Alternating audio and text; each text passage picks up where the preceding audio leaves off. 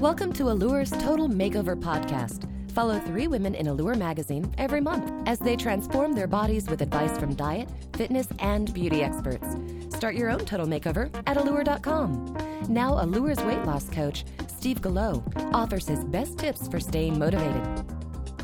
Did you ever wonder why so many dieters fail again and again? Let me share with you an insider secret. The same people gain back the same weight with the same foods again and again. And if you think like most dieters and think calorically, you may fail also. Hi, I'm Steve Gallo, the weight loss coach for Allure magazine. Weight control is the only area of healthcare where they ignore the central principle of healthcare the person's history, in this case, your food history. And yes, it is important to know how many calories there are in a cookie, but it's even more important to know what is your history with cookies. Are you likely to eat one or two, or will having one or two lead you to eat 10 or the entire bag? Think historically, not just calorically, and you're thinking like a winner. What do I mean by that concept? When you ask yourself, what is my history with this food? You quickly come to learn does a food trigger your appetite? Does it trigger overeating? Does it trigger losses of control? Or is it a food that satisfies you without stimulating your appetite?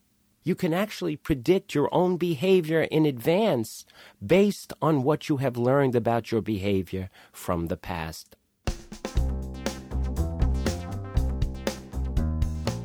There is another element to thinking historically that influences your success, and that is the concept of trigger times.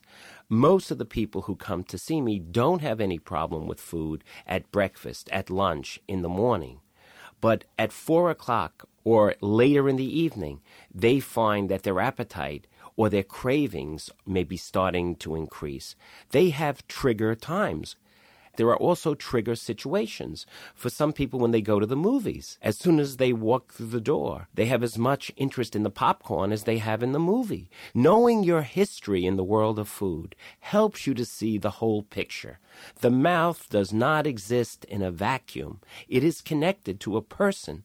And when you think historically, you see the whole picture of your lifestyle.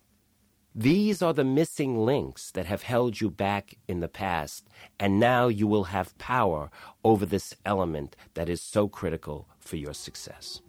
And that's why thinking historically, not just calorically, will help you succeed at weight control, not only for today, but for the lifetime ahead.